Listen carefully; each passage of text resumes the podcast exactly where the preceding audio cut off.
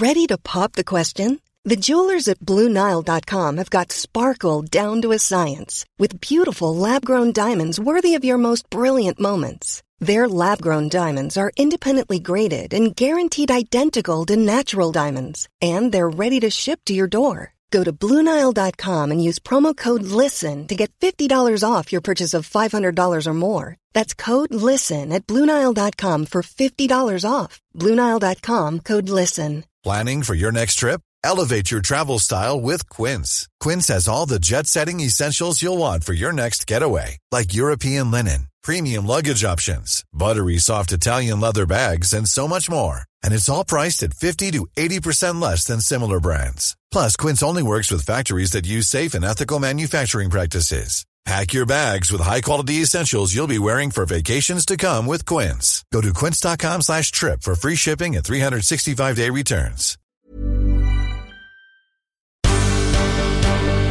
The Michael Reade Show podcast. Tune in weekdays from 9 on LMFM. To contact us, email now, michael at lmfm.ie.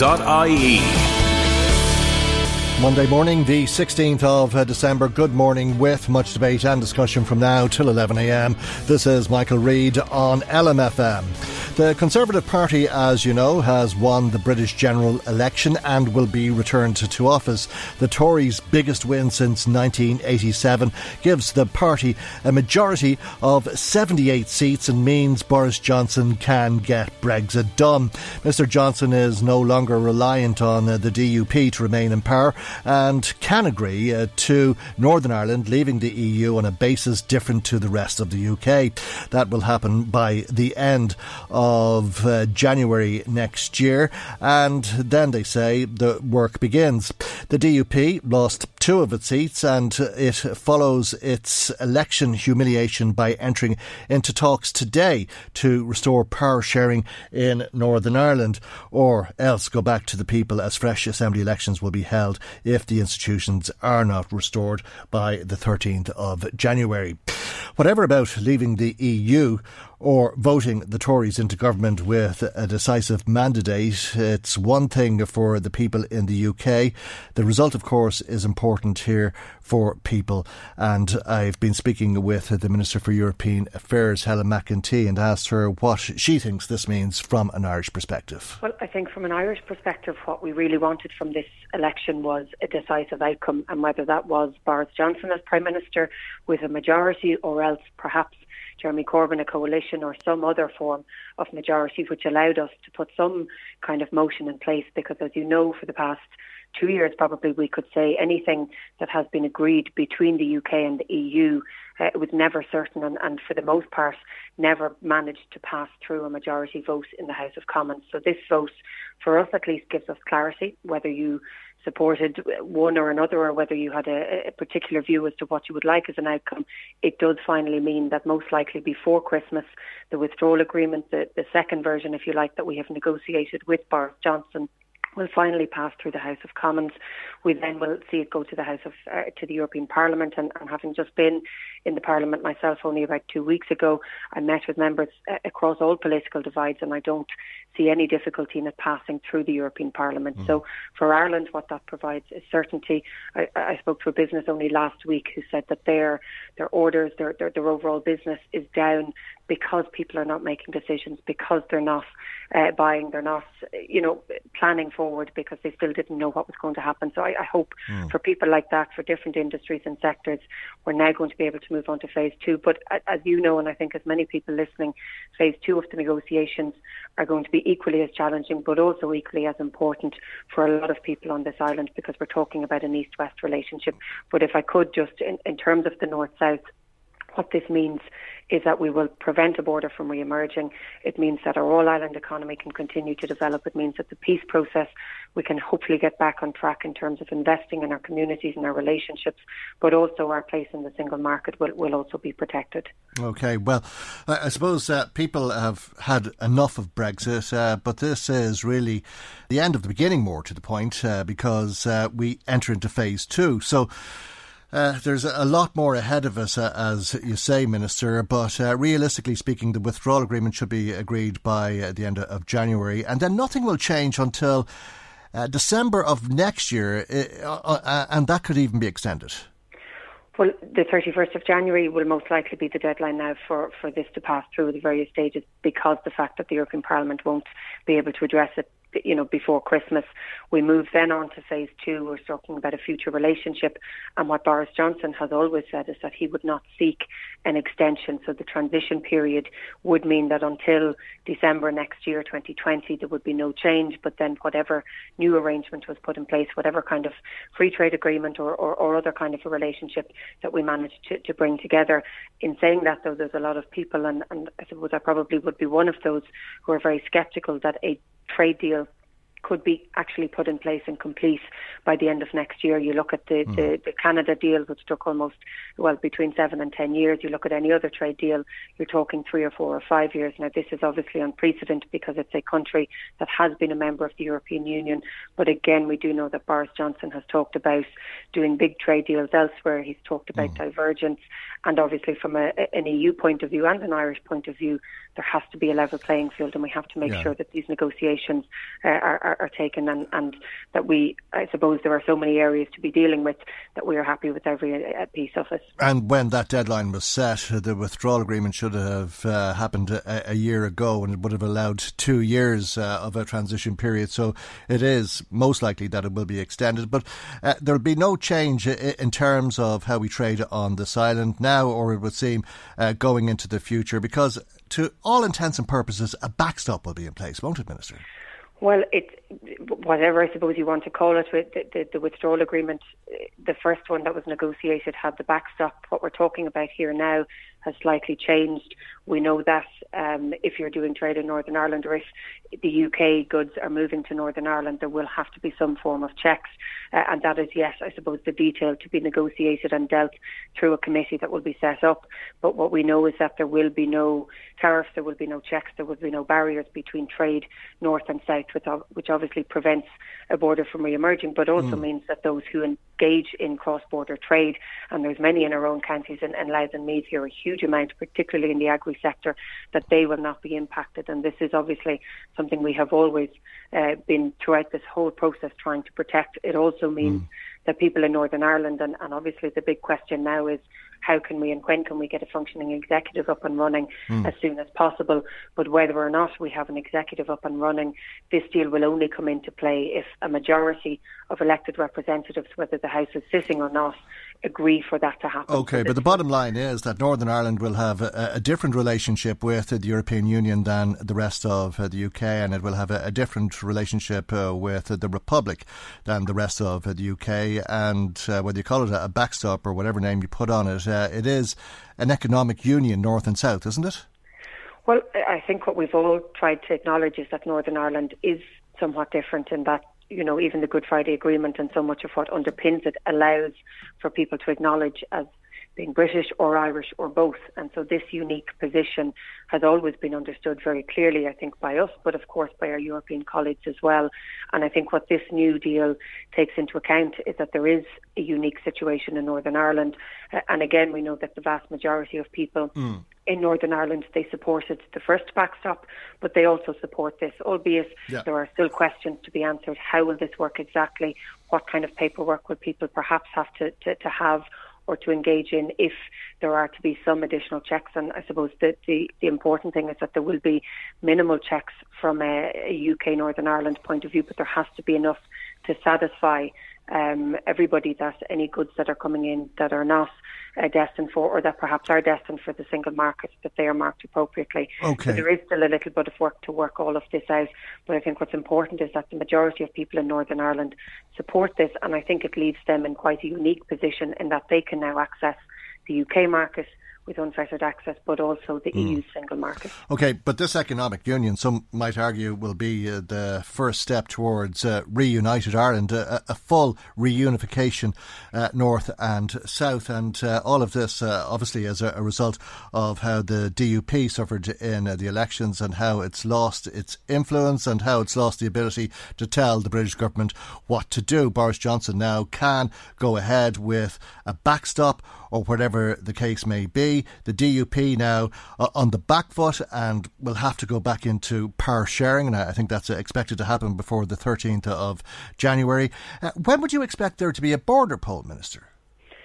Well, I don't expect there to be a border poll anytime soon, and I think it's important to remind people that the first backstop and the first uh, mechanism that was agreed, in fact, with Theresa May, allowed for Northern Ireland and the whole of the UK to remain together as part of the, the, EU's customs union. So this was something that we actively supported and, and the vast majority of people again in Northern Ireland supported. But as people know, that wasn't passed through and there were various different political groupings that didn't support that previous backstop. What we have now, we fully believe um, protects the territorial integrity of Northern Ireland as part of the UK. It protects the Good Friday Agreement and is very much in line with the spirit of the Good Friday Agreement.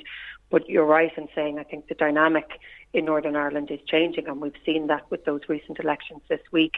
We've seen now where I think a more moderate and a middle ground in politics has started to emerge. But what we've also seen and what was very clear uh, in any message that was sent over the north uh, throughout these elections is that people want a functioning executive. Uh, they want it to get up and running as soon as possible because things are stalling, because decisions can't be made, uh, and it creates a vacuum and allows uh, incidents like we saw last year, uh, where violence was slowly starting to creep in and re-emerge, I think it does allow for those kind of incidents to happen. So uh, this week, the Taoiseach and the Taoiseach would be very keen to move uh, and get this process running. I know when Taoiseach spoke to Boris Johnson last week, this was number one of their priority. And as we've rightly said, if this doesn't happen and the executive isn't up and running by the 13th of January, then the only option is another election. And I really think at this stage, people in Northern Ireland do not want to see another election. But I think the idea of a border poll you know, really we need to get beyond Brexit. We need to, to focus on getting the assembly up and running, uh, and we need to start working on building our relationship, which which probably has been strained in the last few years because of Brexit. So mm. it, it, certainly, from our point of view, is, is not the time. Uh, and are you concerned at all about a, a resurgence of uh, the violence uh, from uh, the past minister? Because the threat had been, or the concern had been, that if there were border checks in place, uh, that they would have become targets. Uh, but we were also told by some unionists uh, that if Boris Johnson's deal was to be implemented, well, then that could result in bombs going off in Limerick. Well, what I would say is violence is never acceptable. So for anybody to suggest that because a particular person becomes prime minister, then violence is more likely is no better than um, violence to be acceptable if a border were to be introduced. So it's it's never acceptable, and everything that we have done has been to try uh, and negate any kind of, albeit a, a, minimal fraction or a minority group in Northern Ireland uh, who would like to see this kind of uh, action or, or, these kind of actions re-emerge. So everything we have been doing is to try and prevent that. Uh, and obviously this, this deal that is currently negotiated and which we hope will pass through the House of Commons, we believe is uh, something that the majority of people in Northern Ireland want. Um, in fact, we know it's, it's, it's what the majority of people in Northern Ireland want. So I do not think the majority of people should be beholden to a minority of people who do support violence, um, because this is something that we have spent far too long trying to move away from. Uh, this is something that over 21 years we have finally begun to, to, to incorporate, and, and um, communities have begun to work together where they had never done in the past. We're starting to see economic prosperity in areas where we never saw in the past, and this is because of peace. So anybody who in any way tries uh, to, to, to change that or to, to imply, to, to to to put forward a, a minority view, uh, then that's something that really should never be acceptable and should never be tolerated. Okay, Minister, thank you very much indeed uh, for taking the time to speak to us this morning. Thank you. The Minister for European Affairs and Fine Gael TD for Meath East, Helen McEntee, speaking to me before we came on air today. Michael, Michael Reade on LMFM. Now, the delay of uh, treatment uh, for patients uh, suffering from cancer at Crumlin Children's Hospital is nothing new. This is according uh, to a woman from County Meath, Nadia Vavro, who joins us now. And you may have heard Nadia on LMFM's news yesterday talk about her experience last year and how she's already lodged 30 complaints against the hospital in Crumlin. Good morning to you, Nadia, and thanks uh, for joining us here on uh, the programme this morning. Tell us about your son, Slav. He's 14 years of age, isn't he? Yes, Slav is 14, uh, 14 years old, and he was diagnosed with cancer nearly two years ago in January 2018. And he's stage four. He was stage four, yes, at the time when he was diagnosed. Okay, so uh, you've uh, obviously had uh, a lot of concern and uh, a lot of issues to deal with uh, through the health service. Tell us a little bit about your experience, if you would, please, Nadia. Yeah, so unfortunately, we were under a lot of pressure uh, when we got uh, Slav diagnosed, and soon after, we had to deal with issues in the hospital. Uh, it didn't start immediately, and uh, we were told at the beginning uh, we have to strictly follow uh, Slav's protocol. But maybe a few weeks or maybe just a month or two after, there were no beds and there was a shortage of staff in the hospital as well. So his treatment couldn't be really completed on the time according to protocol. Okay. Uh, so, how long uh, of a delay did he face into? So usually, uh, Slav's treatment was delayed between one and five days. It didn't happen every time, but actually it happened so many times. I really, I, I really lost counting. I, I don't know how many times, but it was, it was really uh, regular occurrence, occurrence. I would say. It happened more than thirty times, did it? No, not all my complaints were relevant uh, to shortage of bed or staff. Actually, I, I, have to clarify some of those complaints were uh, uh, due to different issues uh, which we identified in the hospital. So just some of them were um, in relation to shortage of beds and staff.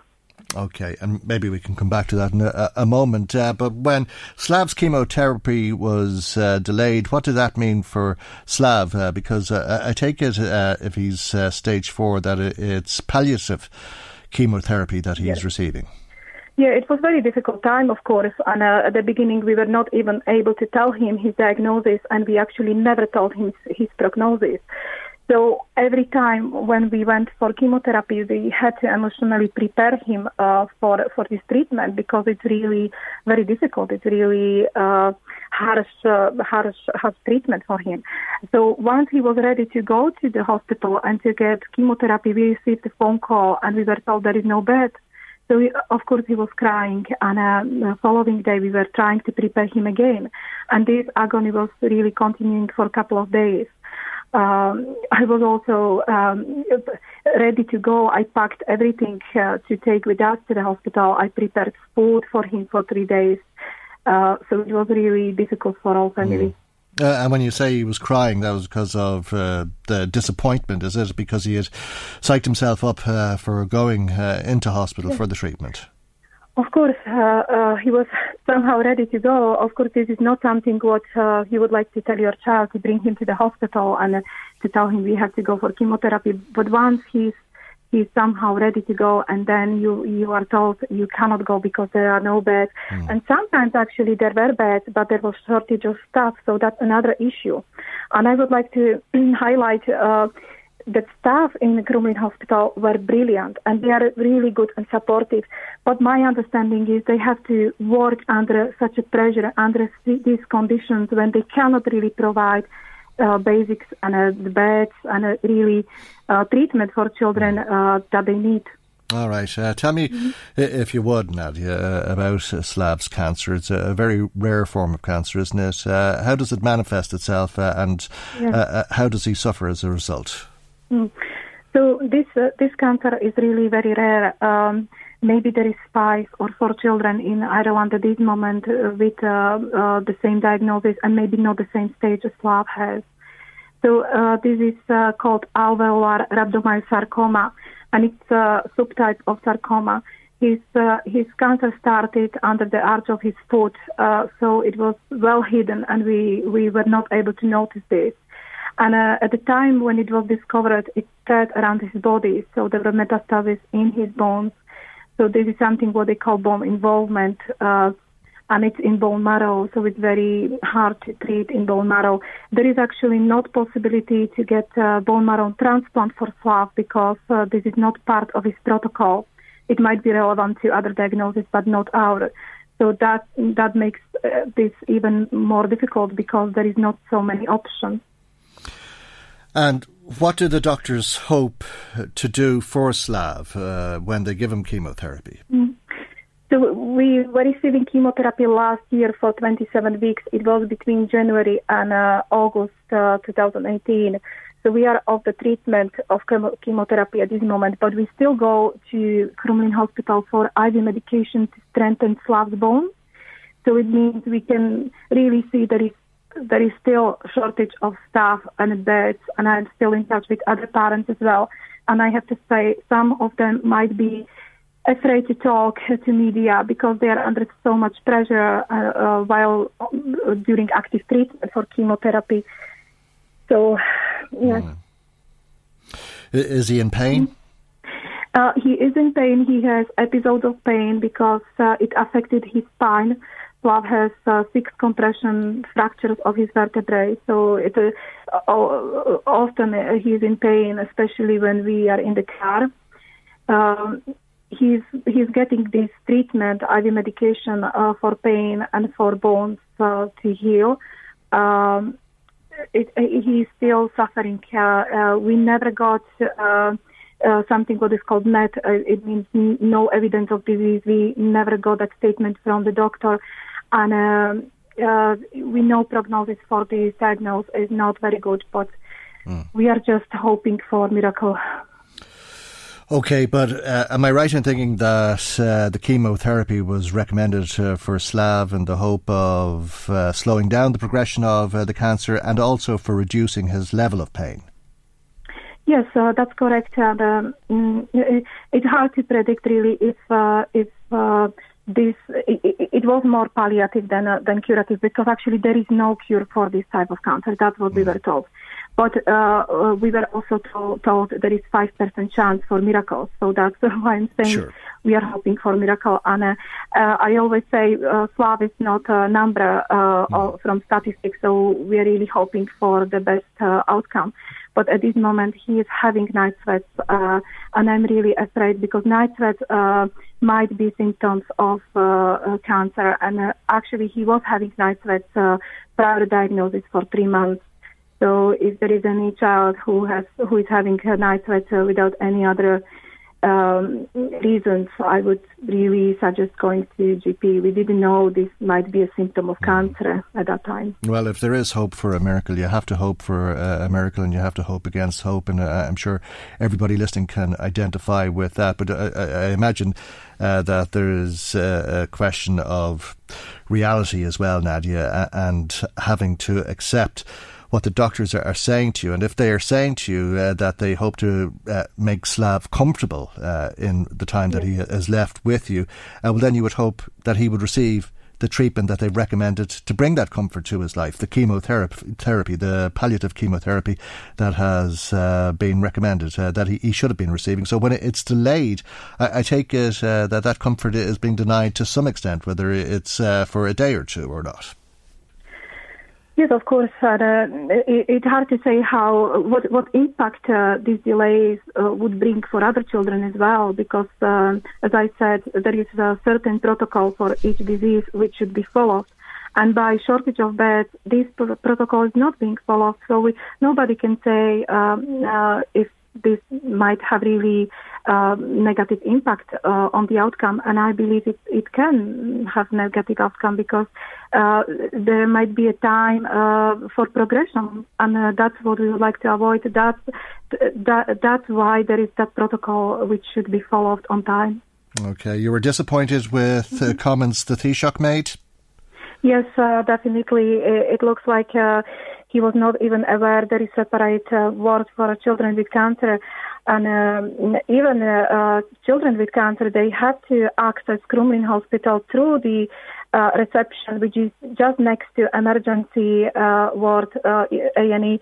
Uh, and I think probably people don't know uh, that oncology ward is at the end of Crumlin Hospital, so you literally have to walk I don't know, maybe 600 meters, maybe less. I don't, I don't really know, but it, at the other end of the hospital, which is not very good for children because they have to go through this hospital. But I would like to highlight there is a separate ward. So if we are going to the hospital, we shouldn't be mixed with other children which might have infection diseases because children uh, uh, with uh, chemotherapy and even after mm. chemotherapy, their immune system is really very uh, low and my my son's uh, immune system is really low at this moment as well. Okay, uh, you've had a, an anonymous donation as well, I understand, uh, which was very generous of uh, somebody to give some money towards an oxygen chamber, oxygen chamber for Slav. Yes, uh, that was very good news, and I'm very grateful, and our family is very grateful uh, to this anonymous donor. Uh, and uh, this donation uh, means we can buy the oxygen chamber for Slav for home use, and that would really help us and uh, to make Slav's life better. Because at this moment we are commuting to Newbury for oxygen treatment three times a week, and we are actually going this morning as well. Okay.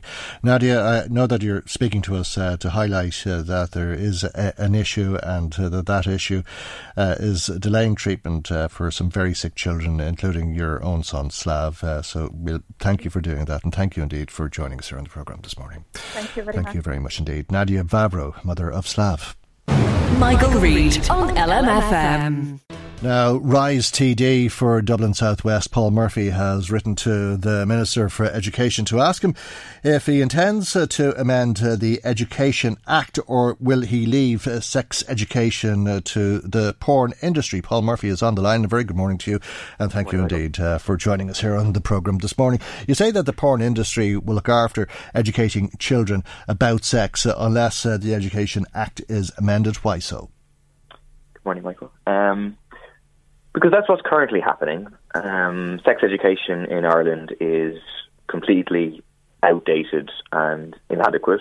That's been confirmed now by report after report. So the latest is a report from the National uh, Curriculum, um, National Council for Curriculum and Assessment, uh, which con- which concluded that sex education was um, too little, too late, and too biological.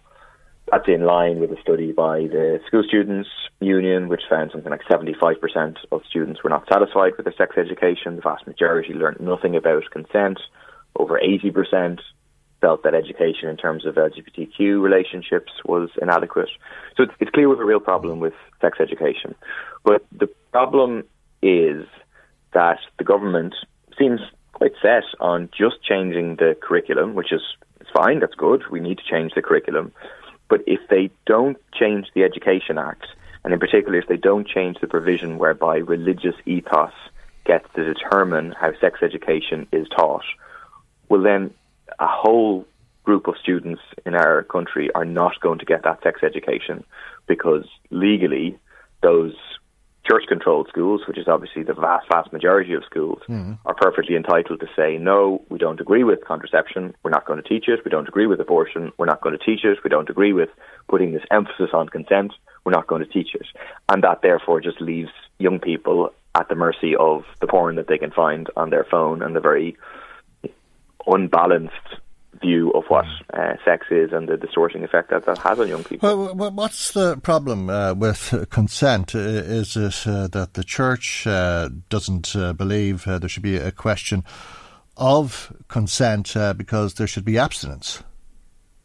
Well, it, it's different in different schools, and so I, I wouldn't want to give the impression that sex education in every Catholic school, for example, is you know very you know, of, of that character not necessarily, mm. but it, it can be in some schools. And I think we, we got an answer for the reason for why that is at one stage in the in the committee hearings uh, about this in the in the Oireachtas, where there was a guy in from the Joint Managerial Board who was responsible for the management of a whole number of Catholic schools, and he said that a church document called Familiaris Consortio um, informs how schools with a Catholic ethos deliver sex education. And that document, for example, um, talks about education for chastity mm. being absolutely essential, giving special care, special attention and care to education and virginity or or celibacy, um, not having an experience, not talk, not having an introduction to the experience of pleasure and a stimulus mm. leading to the loss of serenity, uh, opening the way to vice. This kind of stuff. And if, if that's your world outlook, and it's you're perfectly entitled to have that world outlook, yeah. but you're not going to deliver a sex education curriculum which has consent at its core, which is, is what's really necessary. Yeah, well, it seems uh, that to some degree uh, the church would argue that uh, there shouldn't be a question of consent before marriage because people should abstain from entering into sexual relationships until they're married, and that after marriage uh, there is no question of consent, uh, that the man will have his way regardless of what she thinks. I mean, that is the traditional the church. I think that the second part of, of that has certainly been amended to some extent, although I'm definitely no um, theological scholar, so I couldn't say exactly when mm. or how, but I have that impression that that's been changed. All right, um, but it's an issue that Mary McAleese was uh, raising quite recently because of uh, what Pope, Pope John Paul uh, the second wrote in his book Love and Responsibility. He said it is the very nature of the act that the man plays the active role and takes the initiative while the woman is a comparatively passive partner whose function yes. it is to accept and experience. For the purpose of the sexual act, it is enough for her to be passive and yes. unresisting, so much so that it can even take place without her volition while she is in a state where she has no awareness at all of what is happening. For instance, when she is asleep or unconscious. Uh, now, to other people, that's called rape. Mm-hmm. Absolutely, and I think to society as a whole, we absolutely should um, define as rape, and we should say that every school student, regardless of what type of school they're in, has the right to have education which says that if you don't to sex, it's not sex, it's rape. Um, that doesn't stop people advocating their own religious views on whatever mm. um, outside of that setting, but at a minimum, students have a right to receive that information. I mean, a certain backlash to this, I've gotten responses of parents saying, you know, for example, I, I quoted someone from this said about the time I seven, I, I was seven, I knew everything there was to know about sex from the internet. Uh, I'm sure they didn't know everything there was to know, but they obviously knew some things. And some parents have said, you know, there's no way my ch- child knows anything except seven or ten or twelve or whatever. And I just think people are in danger of being a bit naive about the reality of the information that they have access on their phones, or if they don't have phones, their friends' phones. And it's just necessary all the more because of that to have you know proper mm. education about these things from an early age in an age appropriate way, which means it's a continual process. It changes over time. You know what I mean? You don't seven year old the same as what you teach a twelve year old or a fifteen year old, mm. but you, you need to teach people you know certain basics and empower them to, to face the world.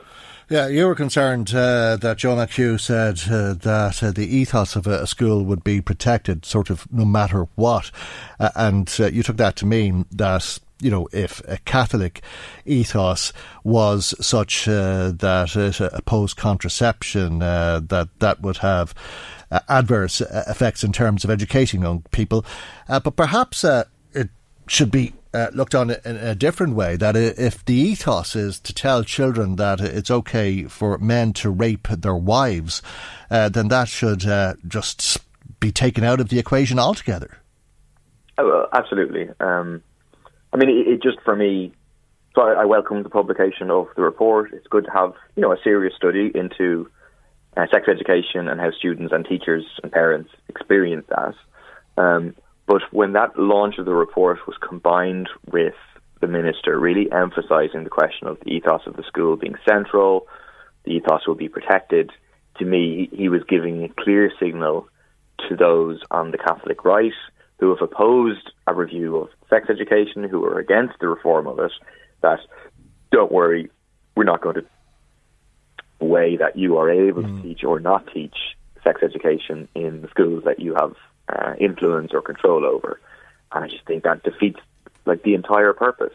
I mean, we, we brought in as a solidarity the objective sex education bill back in March of 2018, passed the Dáil unanimously, no votes against. Since then, it's been stalled by the government. They'll say they're they're not going to give us a, a money message, all of you know the usual tactics. Um, and really, the meat of that was precisely changing this bit of the education Act to say that religious ethos shouldn't stand in the way of the delivery of the RSE curriculum. Uh, and, and after that, the RSE Committee on Education concluded the same as us. That if you want to guarantee the delivery of sex education, you need to do it. And so it just by just doing a new curriculum and not addressing the issue of, of ethos, they're just sidestepping the issue and not resolving the issue and, and creating more and more problems for our, our young people going forward. Okay, but uh, children believe uh, that what's happening on the internet, pornography uh, and pornographic films uh, that they're watching, is uh, what actually happens in real life. Uh, that must be leading to a distortion of thinking. Absolutely. And again, there are more studies. This is a big piece actually in the Examiner today um, about is about like yes, young people are active are watching porn from quite a young age. Um, they're often watching you know, violent mm. uh, porn, and it, it, leaves them with expectations of what sex sh- is and should be like that are you know, wildly at odds with the reality. And there are all sorts of stories of like, you know, young girls, you know, teenagers, mm. you know, having boyfriends who expect to choke them while they're having sex and things like that. And that's just, if you just leave a vacuum, this problem to go away. It's being filled by porn, and it's giving people the, the wrong view. And so we have to fill effective, progressive, inclusive um, sex education. Okay. We have to leave it there for the moment, but thank you indeed uh, for joining us here on uh, the programme this morning. That's Rise TD for Dublin Southwest, Paul Murphy. Michael, Reade on LMFM. Now let's find out what you've been saying to us. Marie Kearns uh, joins us with some of the calls and text messages that have been coming to us this morning. Good morning to you, Marie. Good morning, Michael, and good morning to all our listeners. Tom from Drogheda in touch early on in relation to Brexit and says, Michael, despite what the Irish people thought about the way the UK voters thought in relation to Brexit. It's clear now that they still want to leave the EU. Otherwise, Boris wouldn't have got such a big vote. So we read them wrong, says Tom. Okay. Seamus from Dundalk says that does Boris's resounding victory mean that he will be able to do what he wants in relation to the exit agreement, mm-hmm. should we expect a return of the border.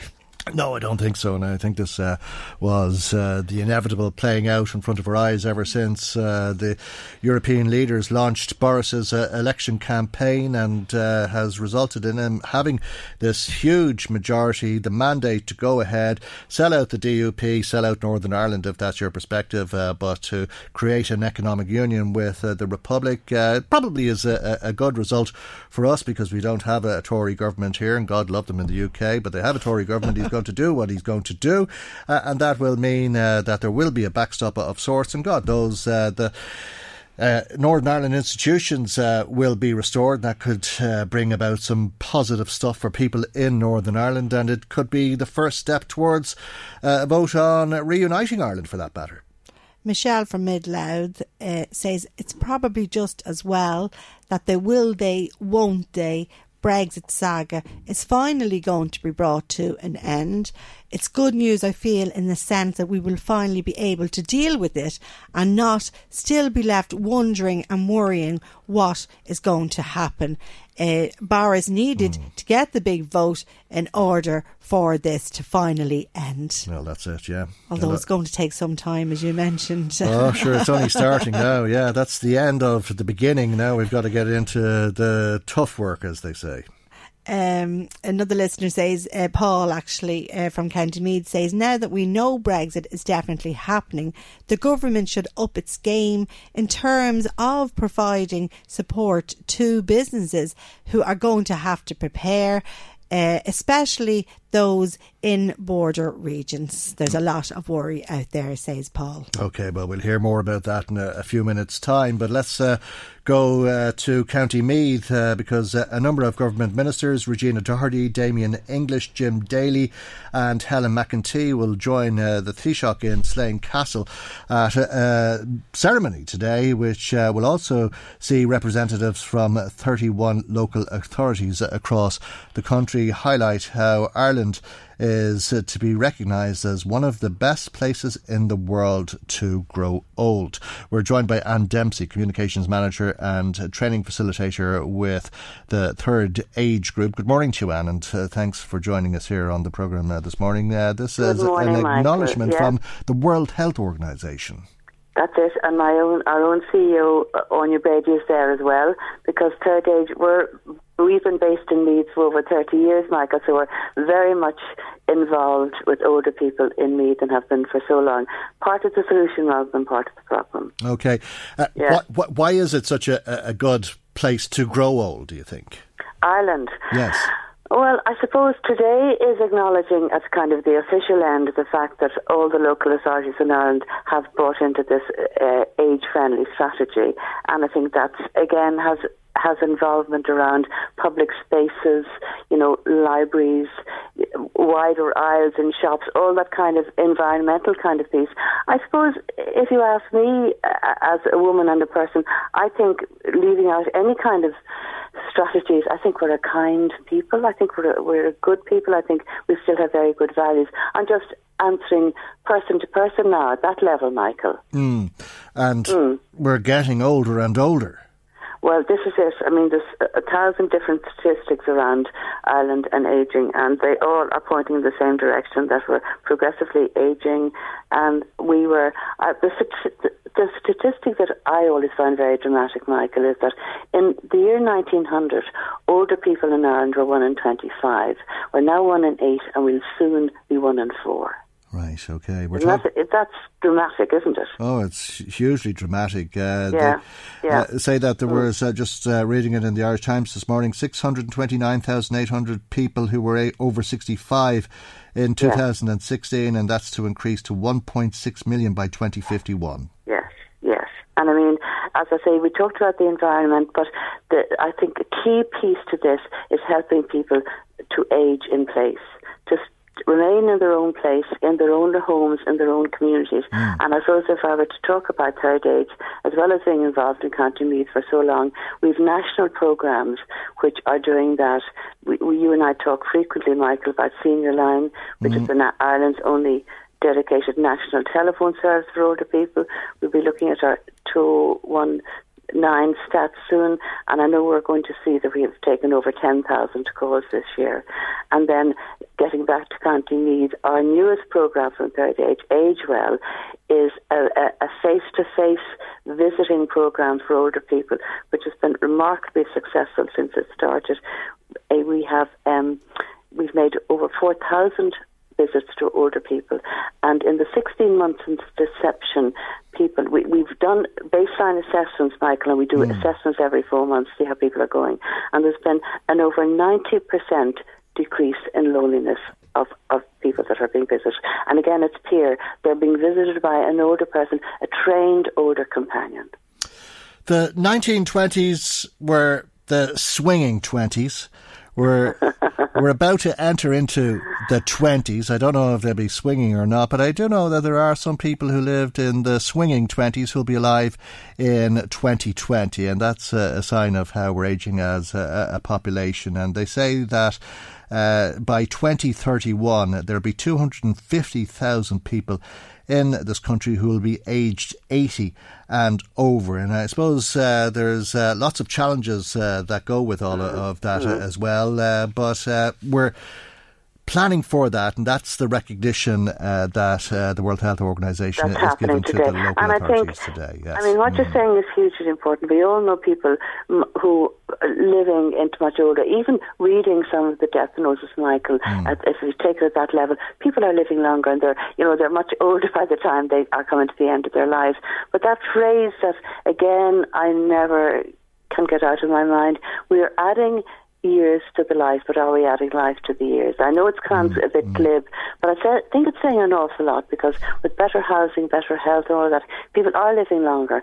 But like through senior line, we know that the quality of many lives are not as good as they might be. So it's quality of life, I think, is very important if we want to talk about people living longer. Okay. We want them to live longer, good quality, happy, enjoyable, engaged lives. Uh, uh and to look forward, uh, to yeah. look to to the future, and how yeah. we will have so many people to cater for, and that is uh, the idea of uh, these programs uh, that have been in operation over the last 10 years. So that the recognition, recognition today is for having future proofed society for such developments and uh, things such as housing developments, libraries, airport guidelines, mm. car parking, uh, and indeed customer service, communication with older people. These are the kind of uh, things that the local authorities have improved on, uh, we're told, uh, which makes it one of uh, the best places in the world to grow old in. It, it's, it's a lovely, it's a lovely thing to know. And I think one of the main points of that is, is the fact that it's, it's, it's bringing so many different then you see us together. Do you know what I mean? Because so many things are piecemeal. You know, there's a bit of this and a bit of that, but we do need a strategy for all of this, and a strategy at local authority level is so effective because it's bottom-up development. You know, mm. and there's all those things you read out. You know, libraries, all those yeah. public spaces. and if that is supplemented with community services and helping people to be better and happier at home, mm. I think we've kind of, kind of, we can, we're circling the wagons in a good way. Do you know what I mean? It mm-hmm. sounds quite cohesive, doesn't it? Okay, and we'll conclude by giving out uh, your telephone number, and uh, because you, so you say much, Third yeah. Age has been working in Meath for a long time, and you operate the senior line, uh, and people can call that line from 10 in the morning till 10 at night, and so the number is 1 800 80 45 91. That's 1 800 80 45 91 if they would like to talk to an older volunteer. And Michael, we're open mm. all over Christmas. Oh, very good. Christmas very Day, good, Christmas. Eve, yeah. 10 to 10 every day. So beware of older neighbours at Christmas. Okay. Thank you very much indeed. Thank you, Michael, very Dempsey, much. Thank you, Anne Dempsey, Communications Manager and Training Facilitator with Third Age. Now let's go back uh, to some of uh, the other comments uh, that you have there, Marie. Yes, Michael Gronier from Drogheda was in touch. She was listening to your interview with Nadia, and she says that she found it very upsetting that she's a mother herself, and she says that it must be awful as it is to find that your child has cancer, but you'd expect that they get the absolute best treatment in our hospitals, and to think that uh, treatment is being postponed because, for whatever reason, whether it's lack of uh, shortage of staff or shortage of beds. Uh, she says that this just cannot be allowed to continue and she really is annoyed over it. Moving on to sex education in schools, uh, Sheila phoned in. She says, as regards to sex education, she thinks it's best coming from parents, not from the schools. Leinster House, she feels, interfering far too much in the schools and uh, it's not what parents want. Okay, but your children are learning about it elsewhere, whether you know it or accept it or not. They have phones, and we live in a digital world, and there's lots of pornography. And I think most of the children, if not all of the children, have experienced it to some degree. Yes, Anna says the last place you want young people to learn about sex is from the internet. We need to look at the actions of young boys in particular in our society who are accessing porn and then think that's part of normal relationships. And the young girls as well, because I think a lot of the young girls are accessing porn and believe that that's the way they should behave when they're with boys. Good point. Sally says, should it really fall on schools to teach children about sex? With my own children, I taught them what they needed to know depending on their age. I, I gave them the information I felt was right for their particular age and then, you know, um, gave mm. more information as they got older.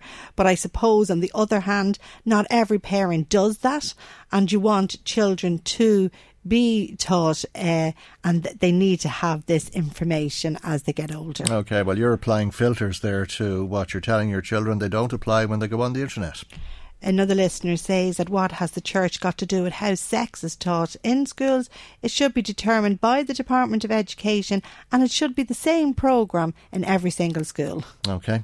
So that's it, Mike, for All the right. moment. Thank you indeed uh, for that. Thanks to everybody who has been in touch with us. If you'd like to add to what's been said, our telephone number is 1850 715 958. Michael, Michael Reade on LMFM.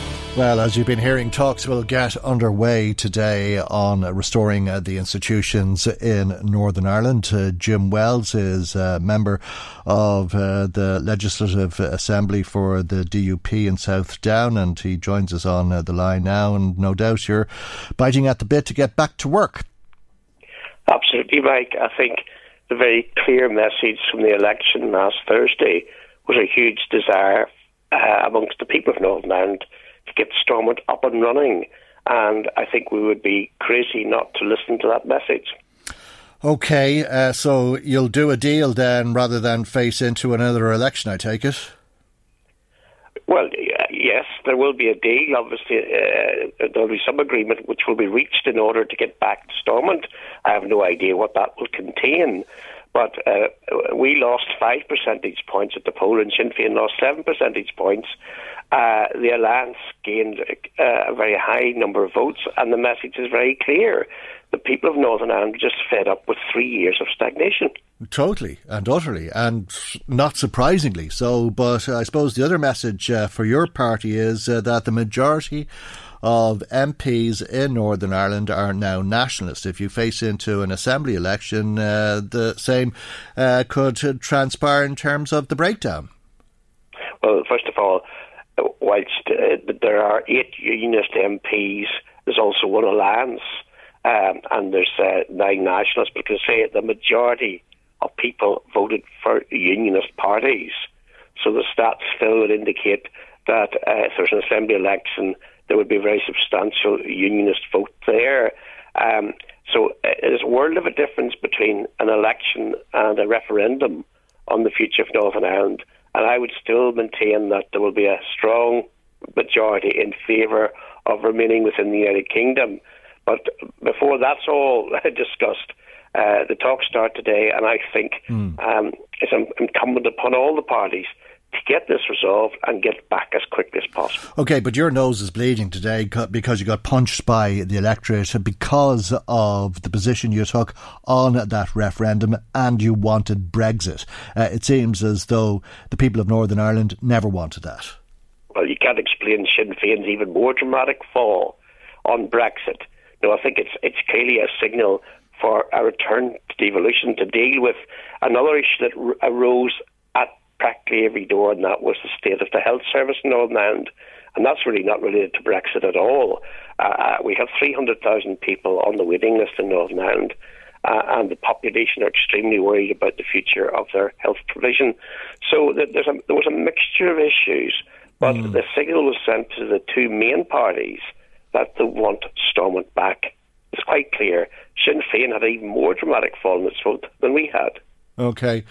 What do you think of Boris Johnson this morning? Did he sell you out? Did he throw you under the bus? Uh, are you about to join an economic union, union with the Republic? uh, wishful thinking, Mike. Um, certainly, uh, no not sure. Of, I'm not sure. No, no intention of joining uh, any economic union with the Irish Republic. We want to maintain good relationships. Yeah, well, you're going to uh, leave the European Union on a basis different to that of the rest of the UK, aren't you? Yeah, yes, Mike. But it's, yes. it's interesting that there then follows a year's negotiations on a trade deal. If that trade deal uh, ends up with no tariffs or no barriers between us and the European Union, then effectively there won't be a border down the Irish Sea. Uh, and the Prime Minister has given us assurance that that will indeed happen, that there will be no border. So we're in there to fight to ensure that Northern Ireland leaves the European Union on exactly the same basis as the rest of the United Kingdom. That's where we're there to achieve. But uh, it's not going to under this withdrawal deal, is it? Or uh, not, or not, nece- or not necessarily, uh, and that's why you said the withdrawal agreement was unacceptable, and now you're accepting it. No, no, we're not.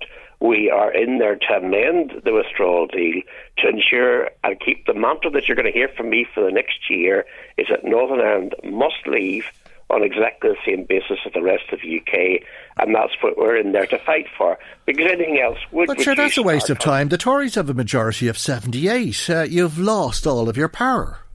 Yes, but there's still a lot of conservative backbenchers who are unhappy with any prospect of a custom border down the Irish Sea, and uh, also a lot of English companies who export to Northern Ireland who are unhappy. And I believe if we get the right trade deal with the European Union, this issue may disappear. And that's where our focus is on with our eight MPs. Which is why you're accepting what you were saying a month ago was unacceptable. No, we're not accepting it. No, definitely not. And in our manifesto, we made it very clear that we are totally opposed to that aspect of the deal, and that's what we're going to work. Okay, but that's going to be ratified by the 31st of January, whether you're opposed to it or not. Which is why you're accepting it, uh, despite finding it unacceptable a month ago. No, no, no. If you bitterly oppose something and vote consistently against it, that doesn't mean you're accepting it, Mike. So don't try and put words into my mouth. You may be uh, the Louth's highest paid uh, commentator and broadcaster, but you're certainly not going to twist words and, and force me to say things that I won't be doing. Okay, but you've no choice but uh, to accept what others are deciding uh, despite your opposition. We have no choice but to bitterly oppose it. Yeah. And then when the legislation goes through Westminster, which it still has to go through, then we'll be putting down a series of amendments to deal with this one aspect of Brexit, which we find unacceptable. Uh, and I mean, we're, we're not at any stage going to vote for this situation because we do not want to detach ourselves from the rest of the UK. What do you think uh, uh, about uh, the deal from the Republic's perspective? It's a good deal, really, isn't it?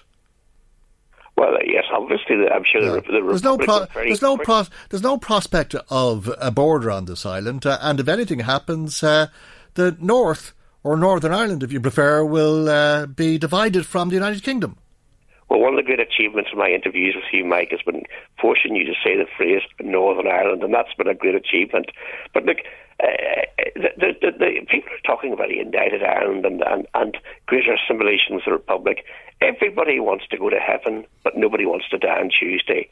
Similarly, there's an awful lot of people in, in Northern Ireland saying they'd like United Ireland, but if I told them it was coming next week, that, that have kittens, they'd be saying, let's put it off to get my business deal sorted out or my house built or whatever.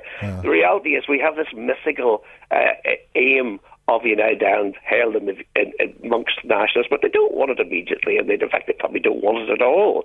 So therefore, we will continue to maintain Northern Ireland's position within the United Kingdom and also maintain friendly, good relationships with the Irish Republic. But we're not lusting after any form of unity or assimilation with the 26 counties. We're not. Has the DUP any red lines going into uh, these talks on restoring the institutions? If, for example, Sinn Féin insisted uh, that someone other than Arlene Foster uh, take uh, the position of First Minister, uh, would you be able to agree to that? Well, Conor Murphy last week made it clear that that no longer was a demand from Sinn Féin. We have never dictated to Sinn Féin who their leader and deputy first minister will be. Even when that person was tainted with association with Republican violence, we have never ever said you couldn't have Martin McGuinness as your deputy first minister. Similarly, no party has a right to dictate to us who we have as our leader and a first minister. And I'm glad to say that penny's dropped because the Sinn Féin have made it very clear that they're not demanding that. So that issue is gone. We're really down now just to the Irish Language Act. That's all that's left on the table. Okay, and what's going to happen with that? Well, uh, we've always said we're happy with the Culture Act, which would encompass all of the cultures in Northern Ireland, the Lithuanians, the Chinese, the Irish speakers, the Ulster Scots. I would deliver a fair deal for all of those minority communities. Um, I- I'm not certain. There clearly has been some movement uh, in that particular issue amongst Sinn Féin MLAs. Not quite certain how far. But certainly, what I, what Arlene Foster suggested, I think, was an excellent idea, is that the Assembly came back for a short period to deal with this issue, and if it wasn't resolved, then the Assembly would go into suspension again. And I think you could not be more generous than that.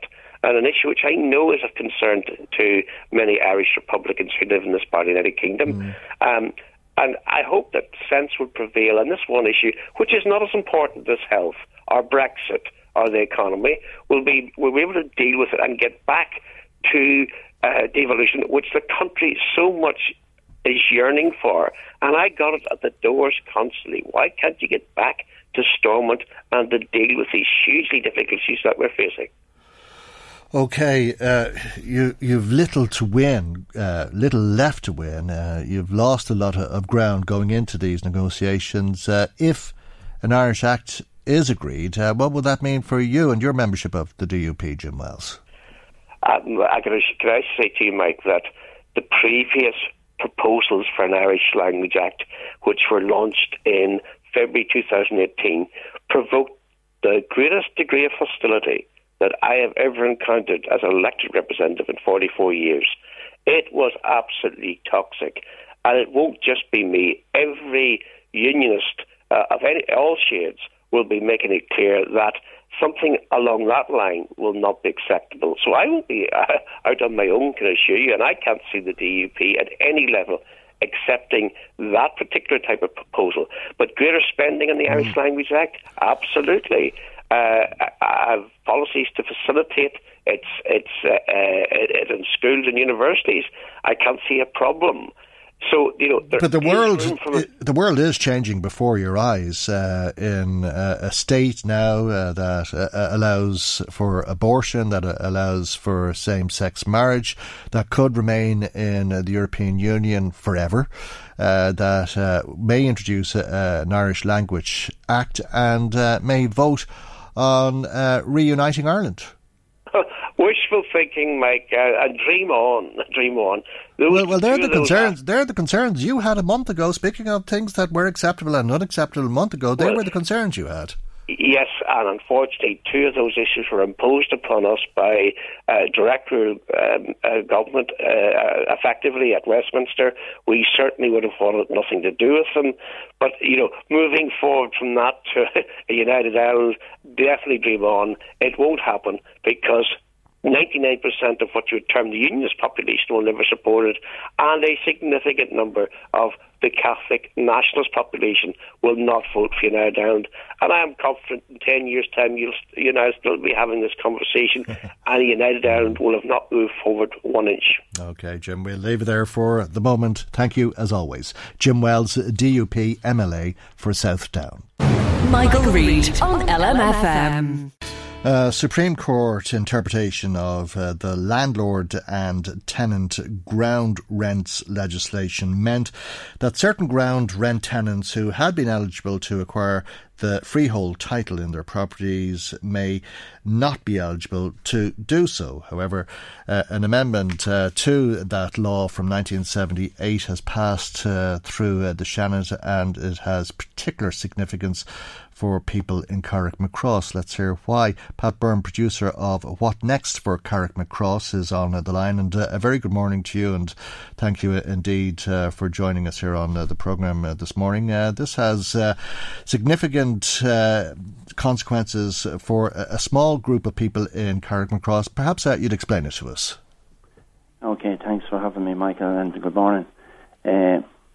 Uh, the success of the documentary really was down to the people that participated in it, but to land an interview from Professor Wylie, who's a leading academic in Irish land law and a, a major authority on all matters relation to that.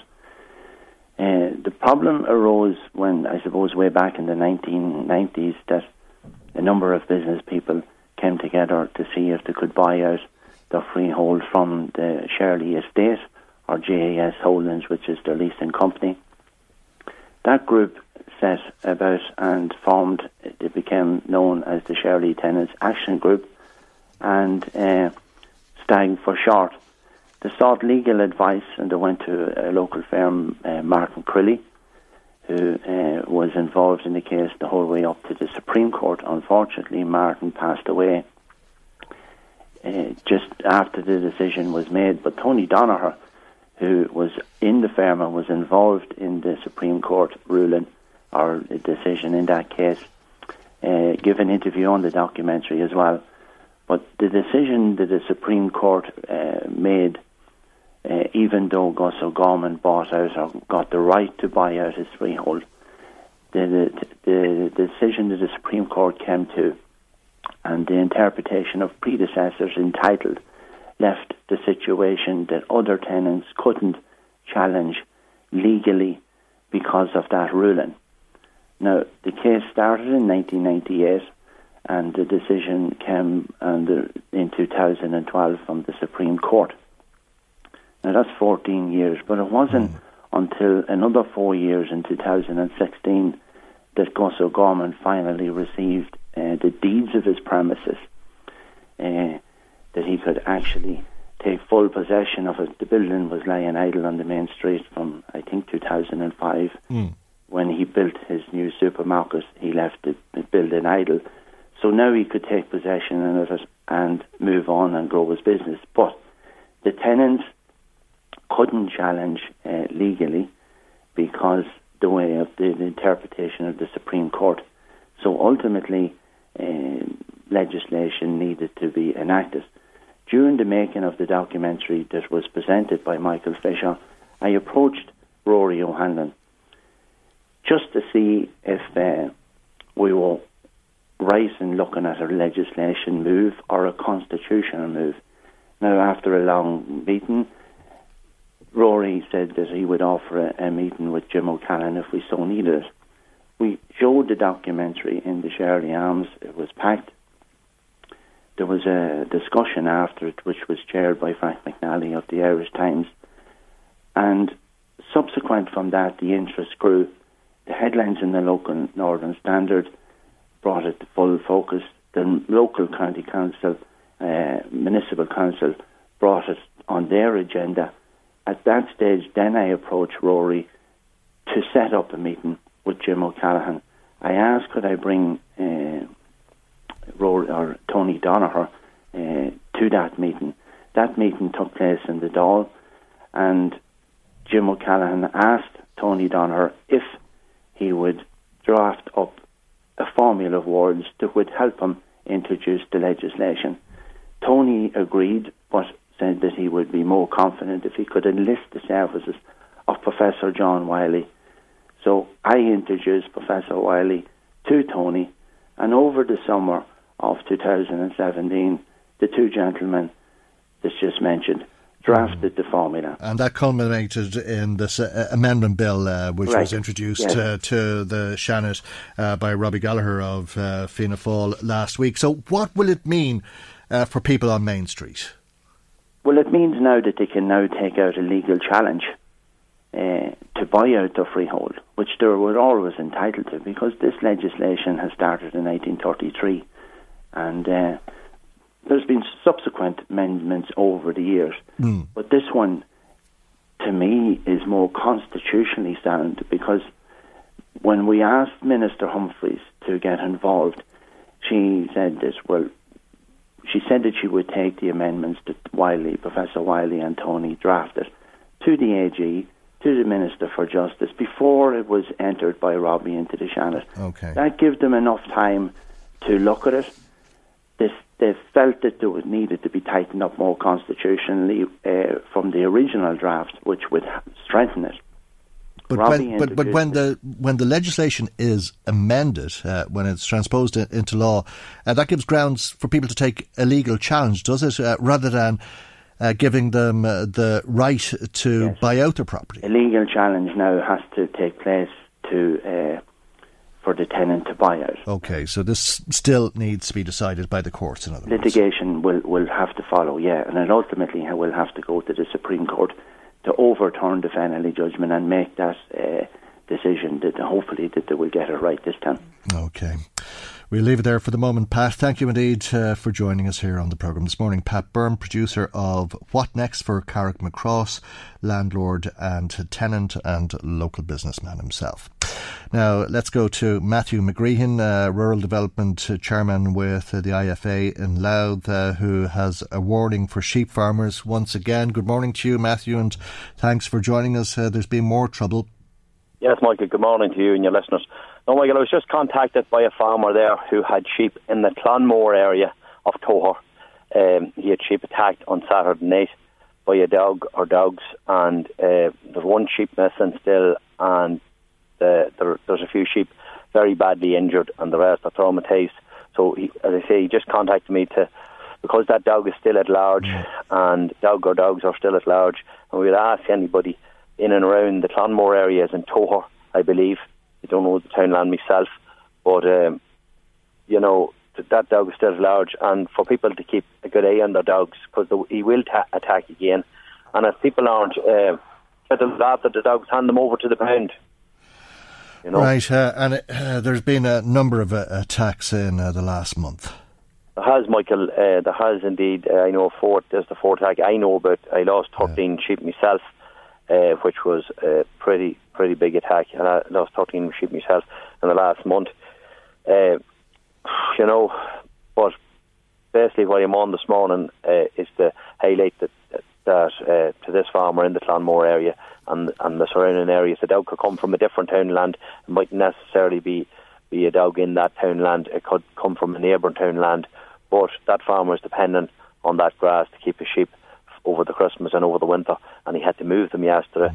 He is, you know, a dog can do. Just to remind listeners as well and dog owners, a dog can do an awful lot of damage, thousands of euros worth of damage uh, in a very short space of time. and you know dog owners are liable for that damage. Uh, explain to us what you mean by that, Matthew, because uh, I'm sure if you lost uh, 13 sheep, it, it, must have been very distressing for you and indeed uh, for your family. But for people who don't believe uh, that their dog is a, threat to animals or, or don't care for that matter, uh, tell us what happened to your sheep. Yeah, they, they were attacked, Michael. I don't want to say much because still on go and tell you the truth, you know, as regards getting it settled up, you know. But my sheep basically were ripped ripped apart, you know, and uh, same same with this farmer in the had the sheep in the Clonmore area yesterday, you know. It can have a devastating effect, you know. Uh, you know, school, we went to look look after them and all that. They get you, you never forget a thing like that, you know. Uh, so, like as I say, like like I remember last year too, Michael, and you remember mm. uh, about this time the attack started to liven up in, in County Louth, you know, and you know it went on to for months. You know, I don't know what it is about the winter time. Do people just think the dogs won't go away anywhere in the dark? I don't know, but uh, definitely something has to be done. You know, just ask people around this time of year and every every every time of year to look after the dogs. You know. Do you think? That a dog come back again uh, once he gets the taste of. You know. Do you think it's that dog owners don't believe uh, that their dog would do this, or is it that they don't care? Uh, I probably it's a bit of both, Michael. Um, that genuinely some uh, dog owners wouldn't think that their wee dog would, would do this or their dog, you know. Um, you know, definitely, and then and then some dog owners just don't care, you know. You know, so it's, uh, it's a, yeah. a bit. Okay, well, uh, you're on the phone to tell us uh, so that yeah. uh, people can watch out for their animals uh, and indeed to appeal to dog owners for that matter. Yeah, just Michael, on a, on a later note, yeah. Uh, thanks for taking me on, but if anyone would like a, a, a lovely free range turkey, uh, okay. I heard a, a, farmer on another radio station got, had problems selling his free range turkeys and he, he, got rid of them.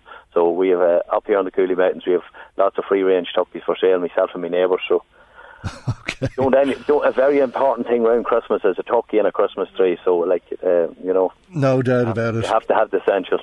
Okay, well, we'll pass your number on to anyone who wants it uh, after right, uh, that uh, terrible attack on uh, your farm and indeed the loss of 13 animals. We'd be delighted to do that, Matthew. And thanks for joining us here on the programme this morning. That's uh, Matthew McGreehan, Rural Development Chairman with the IFA in County Louth. Michael, Michael Reade on LMFM. Let's go back to the impact of uh, the British general election result. Paddy Malone PRO for Dundalk Chamber of Commerce is on uh, the line. A very good morning to you, Paddy, and thanks for joining us here on uh, the programme uh, this morning. I don't think you've ever professed to being a fan of Boris Johnson, but all told, it probably is a good result for Ireland, is it? Well, at least it, it produces clarity, and hopefully now that we can start uh, planning uh, for businesses that can start planning on the basis of a degree of certainty. Now, the only problem is that there were hostages to fortune in what he committed to doing and promised everything under the sun. And I'm only hoping now that he's in power that he can dismiss those as readily as he's dismissed other promises to other people, including the DUP, and that he gets down to doing a real uh, negotiations with the EU in a constructive way. So mm. that's my hope. Yeah. Um, whether he actually does it or not, I don't know. So it's a question of does does he really believe his own rhetoric? I mean, people tell me he's a very clever man. So if that's the answer to that is that he is a clever man, then he doesn't believe his own rhetoric, and maybe we will get a, a good. Uh, arrangement, but whether I mean, look, I, mm. the EU and Canada took ten years to negotiate. Yeah. Um, there is no way under this sun that we can do the whole job in, inside one inside a twelve month period. Well, this is what's lost to most of us. Most of us think that if Brexit happens by the thirty first of January, that's it. But uh, that just means the negotiations start. Yeah, I mean, you know, uh, over and over again, people were saying, look, the, the, there were three issues to be resolved to now: the amount of the divorce bill, the citizens' rights, uh, both UK citizens in the EU and EU citizens in the UK, and the third was the Irish border. And look how long it's taken to get to that point. Now we have to negotiate every single standard that a manufacturer operates to, that food companies operate to, mm. health and safety regulations, you know, and every those of us who are in business are well aware of the fact that you know the regulations in relation to your, in relation to business ten years ago are not the regulations today. Now sometimes we complain bitterly about regulations. I mean, as an accountant, I'm actually doing CPD. I have to keep myself up to date on a constant basis, and I have to do it so many hours per, before the end of the year. All of those type of regulations have applied on a European-wide basis. There is no way the British are going to be allowed to set their own standards at a lower level and then wipe the floor with with us. That's not going to, and us being Europe, that's not going to happen. And but us who are outside of the negotiations really won't be in a position to talk about this until this time next year at the earliest. As you say, some of these big trade deal negotiations can take up to a decade to complete. So, is it a question of steady as she goes for the next twelve months? Well, I think the one thing that we can say is that. Um, Phil Hogan, and I've had my runs in with that man. Let's put it that way. Um, I've known him for over forty years, and he's a hard nut. Uh, he was commissioner for agriculture in the last uh, he, uh, the last uh, parliament. He is now the commissioner for trade. He is going to be the main person negotiating, and I, my attitude would have been any Irishman would have been if we had an Irishman in that post, we have somebody that's that's playing for home and can watch it. Um, and whether it's Phil or whether it's somebody else that might be replaced by another government, it doesn't matter. He's there to do, the, you know, the EU, by positioning the Irish person as the trade negotiator, gives a clear indication Britain is not going to get an easy ride on this. They're going to have to comply. They're going to have to uh, work on a quid pro basis. I mean, one of the things that's sticking out a mile is Johnson went up to Hull and promised EU fishermen, um, or British fishermen, you have your own waters back. Mm. I mean, the Danes didn't take till Friday afternoon to put a claim in and said, "Oh no, you don't." You know, so you know it's it's there's the certainty, there's the fact that Boris Johnson does a deal. It's not like Theresa May, where you know that if he shakes hands with somebody, Phil Hogan or anybody else, or Michel Barnier in Brussels and says deal done, we know that the, the deal is done, and we can plan on that basis. Mm. Um, so from that point of view, it's a, it's a good situation. And the, the problem, panic is I mean, over, isn't it? I, I, mean, there's no reason to panic, and won't be for the next 12 months, and probably long after that. Because, yeah, I, I, I would agree. I think free movement of trade uh, is uh, most likely set to continue. I mean, I think there's a couple of things that will that will become obvious very quickly. One is that Johnson's statements that there isn't a border down the Irish Sea will be shown to be false. Mm. Uh, there will be checks at Larne and Stranraer, whether the DUP like it or not. That is the way it's happened. That's what's happened. The majority of uh, people in Northern Ireland have now indicated twice, in effect, that they want to be, remain part of the EU. So that they Uh, you know, it's not that I want. It's. Uh, I mean, obviously, most of us in the south want to see a united Ireland, but there's definitely a situation where there has been a shift in Northern Ireland's thinking as to where its long-term interests are. Now, it's a long way from there to to an, a united Ireland or anything like that, but we do need to plan in the south on the basis of an economic island. Um, recognizing the different jurisdictions and everything else, but that's good for business and it's particularly good for people in Dundalk. I mean, is that what you think will be the upshot of uh, the Tory victory? Uh, uh, uh an economic island on the island of Ireland. I, I, I mean. Funnily enough, I mean, the, the, the Dáil set up a committee to look at this in 2014. Father Tobin was the man that called for it. And I remember on behalf of the Dundalk Chamber making both a written submission and an oral submission subsequently. Um, I think it was, you know, uh, a lot of it was wishful thinking at the time, but there was the basis there of some plan to sit down and look at it. I think the 2040 plan that the government produced in 2017, with a lot of shouting from the Dundalk Chamber and myself, uh, the, the significant difference between the initial draft and the final draft, mm. in that the final draft objective to be was the linkage between Drogheda, Dundalk, Newry, and you and I have listened. Yeah. To, I've talked to you enough times about the M1 yeah. corridor and the and the realization of that. There are slow, minute steps all in the one direction. Uh, businesses now in the, in Northern Ireland recognise that they do need an EU uh, passport. They do, and we've seen a number of businesses coming down from the north down to Dundalk to set up some sort of an operation. On one or two occasions, what they thought was going to be a, you know a, a tokenism uh, has ended up being substantially more uh, has has uh, being, become much more substantial. Um, so, yeah, I do mm. think there is a, a, an integration north south happening. Um, now, that's not to say that East West won't remain and, and, and, Northern Ireland won't remain part of the UK, but economically, I think the two are, the two are moving closer together. I mean, and the same Boris Johnson faces the same problem with Scotland.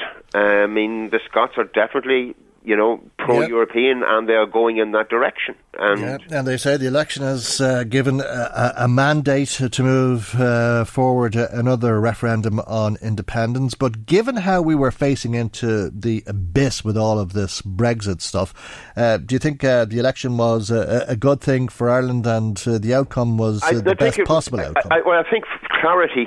Business always wants clarity, and I think there isn't a business in Dundalk that, and there isn't somebody that I haven't talked to within the business community that hasn't said, "Thank God that we know what, what's happening." And I think on the short term basis, I think the fact that sterling strengthened so considerably over the last couple of days means that Irish Dundalk retailers can look forward to a very good Christmas. We are not going to see. Uh, an exodus of people going into the north because it's just not going to be worth the while. And in fact, if anything, I'll be hoping that there will be some people from Newry coming down and shopping in Dundalk where there would be better value. Okay, great stuff. We'll leave it on that note and thank you indeed for joining us here on the programme this morning. Paddy Malone, PRO with uh, the Chamber of Commerce in Dundalk brings our programme to its conclusion. Our programme has run out of time for another day and God willing we'll see you for our next programme tomorrow morning at 9am right here on LMFM. Good morning, bye bye. The Michael Reade Show podcast. Tune in weekdays from 9 on LMFM. To contact us, email now michael at lmfm.ie.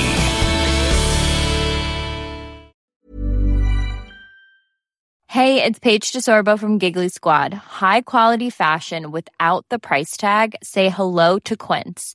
I'm snagging high-end essentials like cozy cashmere sweaters, sleek leather jackets, fine jewelry, and so much more. With Quince being 50 to 80% less than similar brands. And they partner with factories that prioritize safe, ethical, and responsible manufacturing. I love that. Luxury quality within reach. Go to quince.com slash style to get free shipping and 365 day returns on your next order.